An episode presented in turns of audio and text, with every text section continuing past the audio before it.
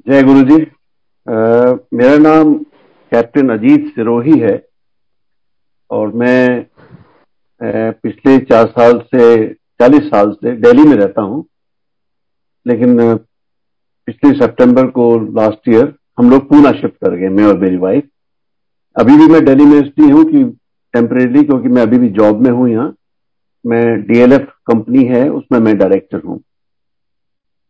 मेरा जो सत्संग है वो गुरु की गुरु जी की महिमा के बारे में ज़्यादा है, उनके मेरेकल्स के बारे में कम है। क्योंकि मेरेकल्स के बारे में तो आप और भी सुनेंगे, बहुत दुनिया जानती है उसके बारे में काफ़ी कुछ। मैं थोड़ा पब्लिक स्पीकिंग में थोड़ा शाही था। एक बार गुरुजी ने मुझे बुलाया और बड़ा कैजुअली उन्होंने मुझसे कह दिया सत्संग क्या कर? अब जैसे उनकी आज्ञा थी, अब मैं जहाँ भी मुझे मौका मिलता है, मैं सत्संग करने की कोशिश करता हूँ। मैं अब आपसे बहुत ज़रूरी एक चीज़ बताने जा रहा हूँ गुरुजी के बारे में, और मैं चाहूँगा everybody should listen very very carefully तो ये बहुत ज़रूरी है जो मैं बताने जा रहा हूँ आपको। जब हम लोग नए लोगों को मिलते हैं गुरुजी के बारे में, वो सब ये पूछते हैं कि आपके गुरुजी में ऐसी क्या खास बात है। वो बाकी गुरु से कैसे डिफरेंट है? क्या चीज़ है उनके अंदर? और हम लोग करते क्या है? हम उनके बारे में उनको दो मेरेकल सुना देते हैं गुरु जी के। तो दूसरा बंदा कहता है ये मेरेकल तो सत्य बाबा ने, उन्होंने भी किए थे। वो उनके आपको दो मेरेकल सुना देता है। फिर हम क्या करते हैं, दो और बड़े मेरेकल सुनाते हैं अपने गुरु जी के बारे में नहीं, हमारे गुरु जी उनसे बड़े थे। फिर वो अपने किसी और गुरु के आपको मेरेकल सुनाता है और ये चलता रहता है। आप ये नहीं बता पाते कि हमारे गुरु जी में ऐसी क्या खास बात है, जो किसी और में नहीं है। ये मैं आपको बताने जा रहा हूँ, ये बहुत ज़रूरी है सुनना। तो ये डिस्कशन इस तरह के बताना गुरु जी के बारे में बड़ा अनडिग्निफाइड है कि वो हमारे लिए भगवान थे। और ये मेरेकल उनके लिए बहुत छोटी चीज़ गुरु जी ने मुझे ये, शायद ये लाइट दी है, ये मुझे बताया कि कैसे उनके बारे में लोगों को बताऊँ। तो जो मैं रैशनल आपको बताने जा रहा हूँ कि वो बाकी गुरु से कैसे अलग थे और बिल्कुल डिफरेंट हैं, वो आप सुने। इंडिया की पूरी हिस्ट्री में सिर्फ़ पाँच अवतार ऐसे हुए हैं। जिनकी फॉलोइंग उनके चोला छोड़ने के बाद थाउजेंड्स ऑफ़ टाइम बढ़ी है। वो हैं लॉर्ड महावीर गौतम बुद्धा गुरु नानक शिरडी के साई बाबा और हमारे गुरु जी छठा नहीं है। No six one you can think आपको छठा नहीं मिलेगा। हमारे हज़ारों साल की हिस्ट्री में सिर्फ़ यही पाँच हुए हैं, जिनकी चोला छोड़ने के बाद में उनकी फॉलोइंग थाउज़ेंड और मिलियंस ऑफ़ टाइम बड़ी है। जब मुझसे कोई ये पूछता है कि हमारे गुरु जी क्या, में क्या खास बात थी, बस मैं ये कह के रोक देता हूँ कि ये बात थी, और मैं कुछ होगा, तभी ऐसा हो रहा है, वरना क्यों होता? छठा क्यों नहीं पैदा हुआ? छठा क्यों नहीं अभी तक? तो वजह होगी, ये बात सोच लें, समझ लें हमारे गुरु जी में यही डिफरेंस है, बाकी किसी और गुरु जी के साथ में। यही कह के मैं छोड़ देता हूँ। इसके बाद मुझे उनके मेरेकल्स के बताने की कोई ज़रूरत नहीं पड़ती है। मुझे किसी, उनको प्रूव करने की ज़रूरत नहीं पड़ती। हमारे गुरु जी भगवान है, बड़े हैं, जो भी हैं, मैं वो उसके, मुझे उसकी कोई कहने की ज़रूरत नहीं पड़ती है। होप इससे आपको भी फ़ायदा होगा। और गुरु जी के बारे में जब आप बात करेंगे लोगों से, आप ये बता सकेंगे कि क्यों वो गॉड थे और क्या उनमें डिफरेंस है, बाकी औरों से अब मैंने सत्संग काफ़ी अटेंड किए हैं इंडिया में भी करता हूँ अब्रॉड भी करता हूँ। मैंने बहुत सारे गुरु जी के फॉलोअर्स से सुना है कि गुरु जी हमारी सुनते नहीं है। वो कहते हैं, हम कई सालों से उनके लिए प्रेयर कर रहे हैं, लेकिन वो हमें ब्लेसिंग ही नहीं दे रहे। हमारी कोई भी जो मांग है पूरी नहीं कर रहे। हमसे, हमें वो सुन ही नहीं रहे, हम क्या कह रहे हैं? हम, हमारी प्रेयर्स को जो क्या बात है ये? अब इसके दो रीजन हो सकते हैं कि आपकी वो क्यों नहीं सुन रहे एक तो ये हो सकता है कि गुरु जी के कान खराब है, उन्हें जो ईएनटी स्पेशलिस्ट के पास भेजा जाए चेकअप के लिए, कि वो आपको सुन क्यों नहीं रहे। लेकिन दूसरी वजह यह भी हो सकती है कि जो आप कह रहे हैं, वो इतनी बकवास चीज़ है कि वो किसी के सुनने के काबिल ही नहीं है। आप क्या कह रहे हैं? मेरी बेटी की शादी हो जाए, मुझे प्रमोशन मिल जाए मेरा बिज़नेस ठीक हो जाए, मुझे नौकरी अच्छी मिल जाए। अब ये तो कोई प्रेस नहीं है। ये तो आपकी डिमांड है। जैसे लेबर यूनियन की डिमांड होती है कि हमारी मांगे पूरी हो, तभी हम आप में यकीन करेंगे और न नहीं करेंगे। अगर हम बिलीव करते हैं कि गुरु जी भगवान है, फिर हमें यह भी यकीन करना चाहिए चाहिए कि उनको सब पता है। आपको आपकी सुनने की ज़रूरत नहीं है उनको। उनको मालूम है कि आपकी क्या ज़रूरत है उन्होंने आपको क्या देना है और कब देना है? अगर आपको ये फेद है गुरु जी में तो इस बात को समझ लें अपने आप जो होगा, वो करेंगे, जो आपके लिए सही होगा, और जिस टाइम पे सही होगा वो डिसाइड करेंगे मैं और मेरी वाइफ पिछले अठारह साल से हम जुड़े हैं गुरु जी से, हमने आज तक पहले डिसाइड कर लिया था हमने। हमने आज तक उनसे एक भी चीज़ मांगी नहीं। ये समझ के कि भाई वो भगवान है उनको और सब पता है तो मांगने से क्या मतलब है? जब वो देना चाहेंगे, अपने आप देंगे, और जो हमारे ठीक होगा, वही देंगे। तो दिस इज़ हाउ हम अपना, मैं नहीं कहता सबके लिए यही तरीका है, सबके तरीके अलग होते हैं गुरु से जुड़ने जुड़ने के। मैंने अपना, अपनी वाइफ का तरीका बताया आपको। हम लोग कभी मांगते नहीं उनसे कभी। और उन्होंने हमें इतना दिया है, इतना दिया है, अपने ही हिसाब से, अपने ही टाइम पे उन्होंने दिया है अपने अब अगली सात जन्मों में भी हम उनको थैंक नहीं कर पाएँगे। उसको कभी भी उनके उनके अपना ग्रेटिट्यूड पूरा दिखा नहीं पाएँगे उनको। अब जैसे ट्रेडिशन है, मैं छोटे छोटे दो सत्संग आपको सुनाना चाहूँगा। लेकिन सारे मेरेकल्स में जो बिगेस्ट मेरेकल मेरे साथ हुआ है, वो मैं कैसे उनके, उनसे जाके जुड़ा, ये काफ़ी कहानी है, बहुत इंटरेस्टिंग कहानी है। मैं आर्मी एक्स आर्मी ऑफिसर हूँ। आप लोग जानते हैं कि आर्मी में रिलीजन के बारे में कोई ज़ोर नहीं है। वहाँ कोई पूजा पाठ में कोई ज़्यादा बिलीव नहीं करता है और सब धर्मों को बराबर मानते हैं। ये पूजा पाठ में कोई ज़्यादा ज़ोर नहीं है और रिलीजियस नहीं है लोग वहाँ आर्मी में जो है। ज़्यादा बिलीव नहीं करते। गॉड को मानते हैं। सब लोग वहाँ पे जो है ऐसी बात नहीं है। लेकिन रिलीजियस प्रैक्टिस जो है रिचुअल्स हैं, वो वहाँ बहुत कम है। उसके ऊपर ध्यान नहीं है। और देना भी नहीं चाहते आर्मी इसमें कि भाई रिलीजन जो है आर्मी प्रोफेशन में लाया जाए। दूसरा, मैं आर्य समाज फैमिली से हूँ। जो आप लोग जानते होंगे, आर्य समाज फैमिली में घर के अंदर ना तो आप कोई मूर्ति रख सकते हैं, ना किसी भगवान का फ़ोटो रख सकते हैं, ना आप कोई पूजा पाठ कर सकते हैं, ना आप कोई आरती कर सकते हैं, कुछ नहीं कर सकते आप। सिर्फ़ हवन कर सकते हैं। तो इसलिए हमारे घर में भी कोई माहौल कभी ऐसा नहीं रहा कि मैं स्पिरिचुअल पर्सन बन जाऊँ। तो मैं काफ़ी अनस्पिरिचुअल था, मैं कहता हूँ। मेरी वाइफ जो है, क्षमता, वो काफ़ी स्पिरिचुअल है। और जब वो काफ़ी टेम्पल्स में जाती थी तो मुझे ले जाना चाहता, चाहती थी। तो मैं कोई ना कोई बहाना करके, क्योंकि मुझे ज़्यादा यकीन नहीं था इन चीज़ों में, गॉड को मैं मानता था ज़रूर, लेकिन स्पिरिचुअल नहीं था रिचुअल से बिलीव नहीं करता था। तो मैं जाना नहीं चाहता था। पर वो मुझे खींच खांच के फिर भी ले जाती थी।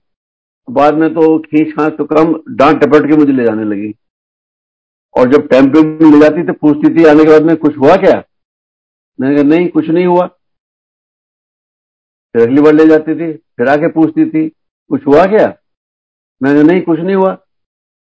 मतलब वो मुझसे इतनी परेशान होगी कई सालों के बाद में। फिर ये भी कहने लगी अच्छा होता, उस बैंक वाले से शादी कर लेती कम से कम वो मुझे मंदिर तो ले जाता। मतलब ये कि घर में सिचुएशन काफ़ी खराब थी, काफ़ी हालात खराब थे घर के अंदर। इतने में क्या होता है कि मेरे एक जानने वाले थे दिल्ली में, यहाँ हुडा का ऑफ़िस है, हरियाणा का जो ऑर्गेनाइजेशन है, उसमें वो एडवाइजर थे वो। वो आईएफएस इंडियन फॉरेन सर्विस से रिटायर्ड थे और उनकी लास्ट जॉब जो थी वो as a ambassador to Singapore थी। वो मेरे जानने वाले भी थे, कुछ रिलेशन में भी थे। तो मैं उनको मिलने गया उनके ऑफ़िस में यहाँ पे अंसर प्लाजा के पीछे ऑफ़िस है दिल्ली में। तो अंदर घुसे, वहाँ पे एक सोफा था, उन्होंने उसके ऊपर अपना सूट केस रखा ब्रीफ केस जो होता है ऑफ़िस वाला। उसके बाद उनकी जो टेबल थी साइड में बोले, एक मिनट ठहरो। वो टेबल में गए तो वहाँ पे एक फ़ोटो रखा हुआ था, काफ़ी बड़ा फेसिंग द चेयर इधर से मैं देख नहीं सकता था फ़ोटो और वहाँ पे एक वहाँ पे उन्होंने एक क्या कहते थाली रखी हुई थी। उसमें अगरबत्ती और उसमें माचिस। उन्होंने अगरबत्ती जलाई, उसको घुमाया और मत्था टेका और मेरे पास आके बैठ गए। तो मैंने सोचा है बड़ा अजीब आदमी है। कि रिटायर्ड है, या तो सठिया गए या उम्र का तक आ जाए मैंने कहा, मेन टेबल के ऊपर रखा हुआ इतना बड़ा फ़ोटो और वहीं पे थाली रखी हुई है। मैंने ये तो देखा है कि ऑफ़िस में लोग अपनी चेयर के पीछे लेज के ऊपर फ़ोटो रखते हैं भगवान का या कुछ सब रखते हैं। लेकिन मेन जिस टेबल पे काम करते हैं, उसके ऊपर नहीं रखते। ये मैंने पहली बार देखा। मैंने कहा, उनके चारों तरफ़ लोग बैठते होंगे और बीच में ये थाली और ये फ़ोटो रखा हुआ बड़ा अजीब सा लगता होगा। खैर, मैं भूल गया। एक आध हफ़्ते बाद फिर आए, फिर वही रूटीन बोले, एक मिनट ठहरो। वो सूटकेस रखा ब्रीफ केस और फिर वहीं गए और बत्ती अगरबत्ती जलाई, घुमाया और मत्था टेका मेरे बैठ के। मैंने कहा, ये तो वाकई आदमी सट्टा गया ये बार बार ही कर रहा है तो शर्म सोचना चाहिए क्या कर रहे हैं। खैर, बुज़ुर्ग थे, मैं थोड़ी इज़्ज़त करता था। अगली बार क्या हुआ? हफ़्ता दस दिन के बाद में मिलने गया। बोले, भाई, मेरे साथ तो वहाँ डिनर पे चलो। मैंने कहा, नहीं, थोड़ा लेट हो गया है। बोला, नहीं नहीं, मुझे डिनर तुम्हारे साथ जाना है। बहुत अच्छा रेस्टोरेंट है, वहाँ लेके चलूँगा तुम्हें। अब मैं मना नहीं करना चाहता था मैंने कहा, चलिए, मैं साथ दे दूँगा आपका। तो उन्होंने मुझे अपनी गाड़ी में बैठाया और लेके चल दिए। और पहले तो वहाँ से निकले, ये कंसल प्लाजा वहाँ साउथ दिल्ली में है, उसके गुलमर पार्क के आसपास जो है, साउथ एक्स के आसपास। वहाँ से गए, आईआईटी फ्लाईओवर से गए, फिर वो एमजी रोड पे हो लिए तो मैंने कहा कहाँ जा रहे हो? यहाँ तो वो रेस्टोरेंट है ही नहीं। या नहीं है तुझे पता नहीं नया खुला है कोई। तो वहाँ से वो एमजी रोड पे चलते चले गए। और वहाँ से धीरे धीरे करते उन्होंने एम्पायर स्टेट बिल्डिंग के अंदर कार ले ली। मैंने कहा, ये तो आप भाई साहब गलत जगह जा रहे हैं। ये तो रहने की जगह है रेजिडेंशियल कॉलोनी है। यहाँ पे कहाँ जा रहे हो? बोला, नहीं है यहाँ। तो तुम्हें पता नहीं। चलो मेरे साथ। मैंने कहा, पता नहीं ये आदमी को क्या हो गया? फिर मुझे अंदर ले गए। बोले, ठहरो, यहाँ चलते अंदर। अंदर देखा तो गुरुजी बैठे हुए थे शब्द चल रहे थे। मैंने झांका। मैंने कहा, भाई साहब, ये तो गलत जगह आ गए हम लोग। बोला, नहीं, गलत जगह नहीं आए सही जगह आ गए। चलो अंदर यहाँ लंगर मिलेगा वही डिनर है आज। मैंने कहा, यार, ये कहाँ फंसा दिया उन्होंने? मैं जाके बैठ के बोलो, चुप बैठे रहो, लंगर आएगा खा के चलेंगे। तो शब्द खत्म हुए गुरु जी बात तो करते थे ही नहीं। हमने लंगर किया और मत्था टेका और बाहर निकल लिए। अब देखिए क्या होता है। जैसे बाहर निकला मैं, करीब पाँच मिनट के बाद में, मैंने उनसे पूछा कि ये अगली बार कब बैठते हैं? बोले, चार दिन बैठते हैं थर्सडे फ्राइडे सैटरडे संडे को। पर परसों में फिर आ रहा हूँ। मैंने बोला, मैं दोबारा आना चाहता हूँ आपके साथ। बोले हाँ ज़रूर आ जाओ। अंदर से पता नहीं क्या हो रहा था हम लोगों जी का, कि मैं I want to come again मैं दोबारा आना चाहता था वहाँ इतना अंदर से चेंज हो गया। तो परसों फिर आया मैं। तो मेरी वाइफ बोली, कहाँ जा रहे हो? मैंने वो प्रेम सिंह भाई, उनका नाम प्रेम सिंह था एम्बेसडर प्रेम सिंह। मैंने कहा भाई साहब, प्रेम सिंह के साथ जा रहा हूँ, कोई गुरु जी मिलने। तो उनको शक हुआ मेरी वाइफ को, क्योंकि मैं तो कभी मिलता नहीं था गुरु से। कहती है, इधर उधर बार बार में जाने शराब वराब जाके पियेंगे, ऐसे मुझे गोली पिला रहे बोले, सही बताओ, कहाँ जा रहे हो? मैंने कहा, नहीं, सही बता रहा हूँ, कोई गुरु है। तो मेरी वाइफ तो बेहोश ही होगी कहते, गुरु, मुझे पच्चीस साल हो गए, इस बंदे को कान पे जू नहीं रहेंगी, और ये गुरु जी के पास जा रहा है शाम को अपने आप अकेला? कहता उसने वेट करती हूँ, देखती हूँ तुम सही कह रहे हो, गलत कह रहे हो, मैं पूछूँगा एम्बेसडर प्रेम सिंह से। हम लोग गए, वापस आए, मैंने उनको फिर कहा गुरु जी प्रेम सिंह भाई साहब से, मैंने मैं फिर कल आना चाहता हूँ। यानी अंदर से मेरे दो घंटे बैठने के बाद में मेरी वाइफ कहती है, मुझे पच्चीस साल हो गए और तुम दो घंटे बैठे और अंदर से इतना ज़्यादा चेंज हो गए, इतना जुड़ गए कि तुम बार बार वहाँ वापस जाना चाहते हो? अब मैं इसको मेरेकल कहूँ या क्या कहूँ इसको कहना बड़ा मुश्किल है। लेकिन ये रियल एग्ज़ाम्पल है। दो घंटे में वहाँ बैठा और मेरे अंदर से ऐसी भावना पैदा हुई, ऐसा जुड़ा गुरु जी से कि उसके बाद में मैं चारों दिन आता था वहाँ पे, जब तक कि उन्होंने मुझे और मेरी वाइफ को फिर मैं अपनी, बाद में मेरी वाइफ भी साथ आ गई। जब तक उन्होंने मेरी, मुझे, हम दोनों को एक दिन बुलाया, बोला, नहीं, तुम लोग बहुत आ रहे हो, हफ़्ते में एक दिन आया करो बस। और हमें बड़ा रोना आया, मैंने कहा कैसे करेंगे? हमने गुरु जी दो बार आ सकते हैं। क्या नहीं, एक बार आओगे। और उसके बाद में हम किसी तरीके से उनसे, जैसे भी कहीं सत्संग होता था, कहीं भी होता था, उनसे मिलने की कोशिश करते थे। तो ये मैं आपको बता रहा हूँ, ये सत्संग इतना बड़ा है, मेरेकल है, कि दो घंटे में आदमी जो 25 साल में नहीं हो सका, दो घंटे में एक वर्ड एक्सचेंज नहीं किया उन्होंने। हमें ना कोई ब्लेसिंग दी अपने हाथ से या बुला के अपने पास में, कुछ नहीं। बस लंगर खाया, बैठा और वापस आया और मैं चेंज हो गया। इससे बड़ा मेरेकल मेरे साथ में लाइफ में नहीं हुआ है। And I am so grateful to let Prem Singh that he brought me to Guru ji अब मैं छोटे से दो सत्संग सुना चाहूँगा पर्सनल सत्संग सुनाना चाहूँगा। हम लोग पूना में शिफ्ट हो चुके हैं, हो रहे थे लास्ट ईयर में सितंबर में। हमने फ्लैट लिया था, उसको हम सेटअप कर रहे थे। क्योंकि मैं दिल्ली में जॉब में हूँ तो मैं आगे हम लोग यहाँ से जाते रहते थे। होटल में ठहरते थे और फ्लैट को ठीक करा रहे थे। फिर हमें 28 सितंबर को हमें फ्लैट में मूव करना था। काम खत्म हो गया था सेटअप हो गया था। तो हम लोग यहाँ 27 को दिल्ली से पूना गए, हमने जाके होटल में ठहर गए चेक इन किया। चेक इन करने के बाद में मेरे फ़ोन पे एक कॉल आती है, जिसमें प्लस वन पहले लगा होता है, जो कि यूएसए या कनाडा का नंबर होता है। तो क्योंकि मेरे जितने जानने वाले हैं यूएसए कनाडा में, उन सबके नंबर मेरे सेल फ़ोन में ऑलरेडी हैं। तो मैंने कहा, ये ऐसी कोई फ्रॉड कॉल होगी? तो मैंने उठाई नहीं। दस मिनट बाद में दोबारा फ़ोन आया, उसी नंबर से। और काफ़ी देर बसता रहा। मैंने कहा, पता नहीं कोई कौन कॉल करना चाह रहा है। तो मैंने फ़ोन उठा दिया। जब फ़ोन उठाया तो दूसरी तरफ़ से एक लेडी बोली, जय गुरु जी मैंने कहा, जय गुरु जी बोले, अंकल, आप मुझे जानते नहीं। मेरा नाम पूनम भोला है। मैंने कहा, नहीं, मैं आपको नहीं जानता। आपने मुझे कैसे कॉल किया? बोले कि, हम लोग जैसे आज जूम जूम का हमारा सत्संग हो रहा है, वो भी एक जूम का सत्संग करती है कनाडा में वन से मंथ। वो लाइव होता है। बोले, हमारा जूम पे ग्लोबल सत्संग होता है। उसमें हम किसी पुरानी संगत को कभी कभी बुला लेते हैं अपना सत्संग कहने के लिए। तो मुझे किसी ने सौ लोगों की लिस्ट दी थी पुरानी संगत की। उसमें से मुझे किसी एक को चूज़ करना था। बस रैंडमली मुझे, आपका नंबर मैंने मिला दिया और आपसे बात कर रही मैंने कहा, कमाल हो गया कि सौ में से आपने मेरा रैंडम मिलाया और कह रही, आज शाम को छह बजे सत्संग है। ये सत्ताईस तारीख की बात है। हमको अट्ठाईस तारीख को मूव करना था फ्लैट के अंदर। मैंने कहा, ज़रूर करूँगा, अगर सत्संग तो मुझे करना ही पड़ेगा। तो शाम को मैंने छह बजे, ये लेडी वैनकूवर से थी, जिन्होंने मुझे फ़ोन किया था कनाडा से। मैंने छह बजे सत्संग किया और फिर मैं अपनी वाइफ से बात कर रहा था। मैंने कहा, अजीब मामला है। किसी को जानता नहीं, वैनकूवर में है, उसको सौ की आदमियों की लिस्ट मिलती है, उन्हें रैंडम नंबर पिकअप करती है उसको मेरा नंबर उसको मिलता है। और छह बजे मुझसे सत्संग कराती है। क्या वजह है? और एकदम हम दोनों को फिर स्ट्राइक हुआ। मैंने कहा, ओहो, कल हमारा गृह प्रवेश है।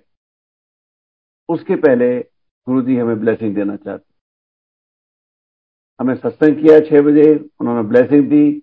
उसके बाद ही अगले दिन हम गृह प्रवेश कर पाए। अब देखिए, ये कॉन्सिडेंस कैसे हो सकता है कि वैनकोर से कॉल आती है रैंडम नंबर कोई पिक करती है लिस्ट में और उसी दिन, एक दिन हमारे घर जाने के पहले ही सत्संग छह बजे शाम को होता है और अगले दिन सुबह हम लोग गृह प्रवेश करते हैं। ये कोइंसिडेंस नहीं हो सकता है। दूसरा, इसी से लिंक्ड है, हम लोग जब वहाँ मूव करेंगे तो हमने अपनी प्रॉपर्टी यहाँ बेच रहे थे, अपना यहाँ फ्लैट बेच रहे थे दिल्ली में। ये इसी जुलाई दो दो तीन हफ़्ते पहले की बात है। तो हमारी डील हो गई थी फाइनलाइज अभी हमारे पैसे बैंक में नहीं आए थे। तो मैंने कहा अपनी वाइफ से कि भाई, हम लोग चलेंगे गुरु जी के यहाँ सात तारीख को उनका जन्मदिन है, मत्था टेक कराएँगे और उनको गुरु जी को अपना थैंक यू करेंगे। उनकी वजह से डील होगी जो भी होता है गुरु जी की मर्ज़ी से ही होता है। बोले, ठीक है। छह तारीख को हमारे पे इन्विटेशन आता है किसी आंटी का सत्संग के लिए। छह तारीख की शाम को। हम लोग सत्संग चले जाते हैं कि भाई, हम अगले दिन हमें जाना ही है।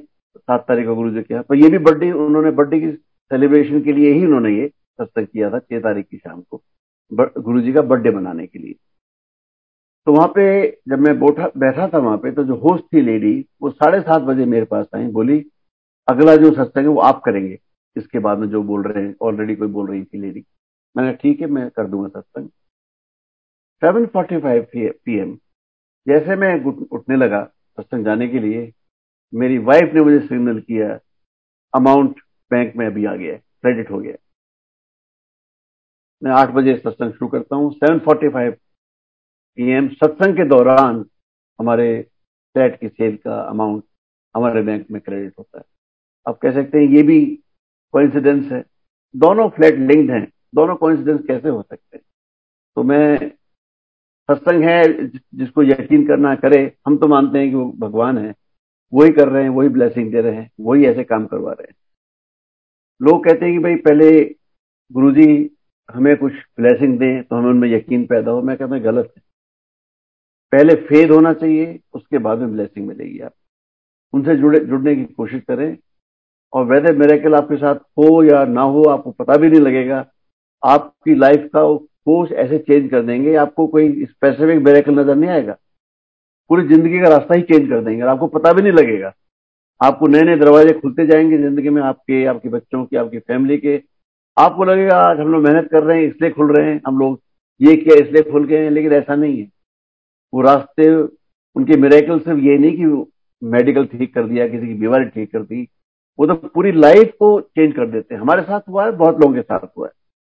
अगर हम उनमें फेद रखेंगे बिलीव की is God then he already knows everything and he give us not what we want but what is good for us हमें अपना फोकस रखना चाहिए, अपना उनके अंदर फेद बढ़ाने में, उनके ऊपर मेडिटेट करें और डेली बेसिस सबके अपने तरीके हैं और सब अपने तरीके से कनेक्ट कर सकते हैं। कोई कोई फिक्स फॉर्मूला नहीं है, पर करना वही चाहिए। I will finish by saying that Guru ji के गुण गाओ, गुण सुनो और मनन करो। Rest he will take care जय गुरु जी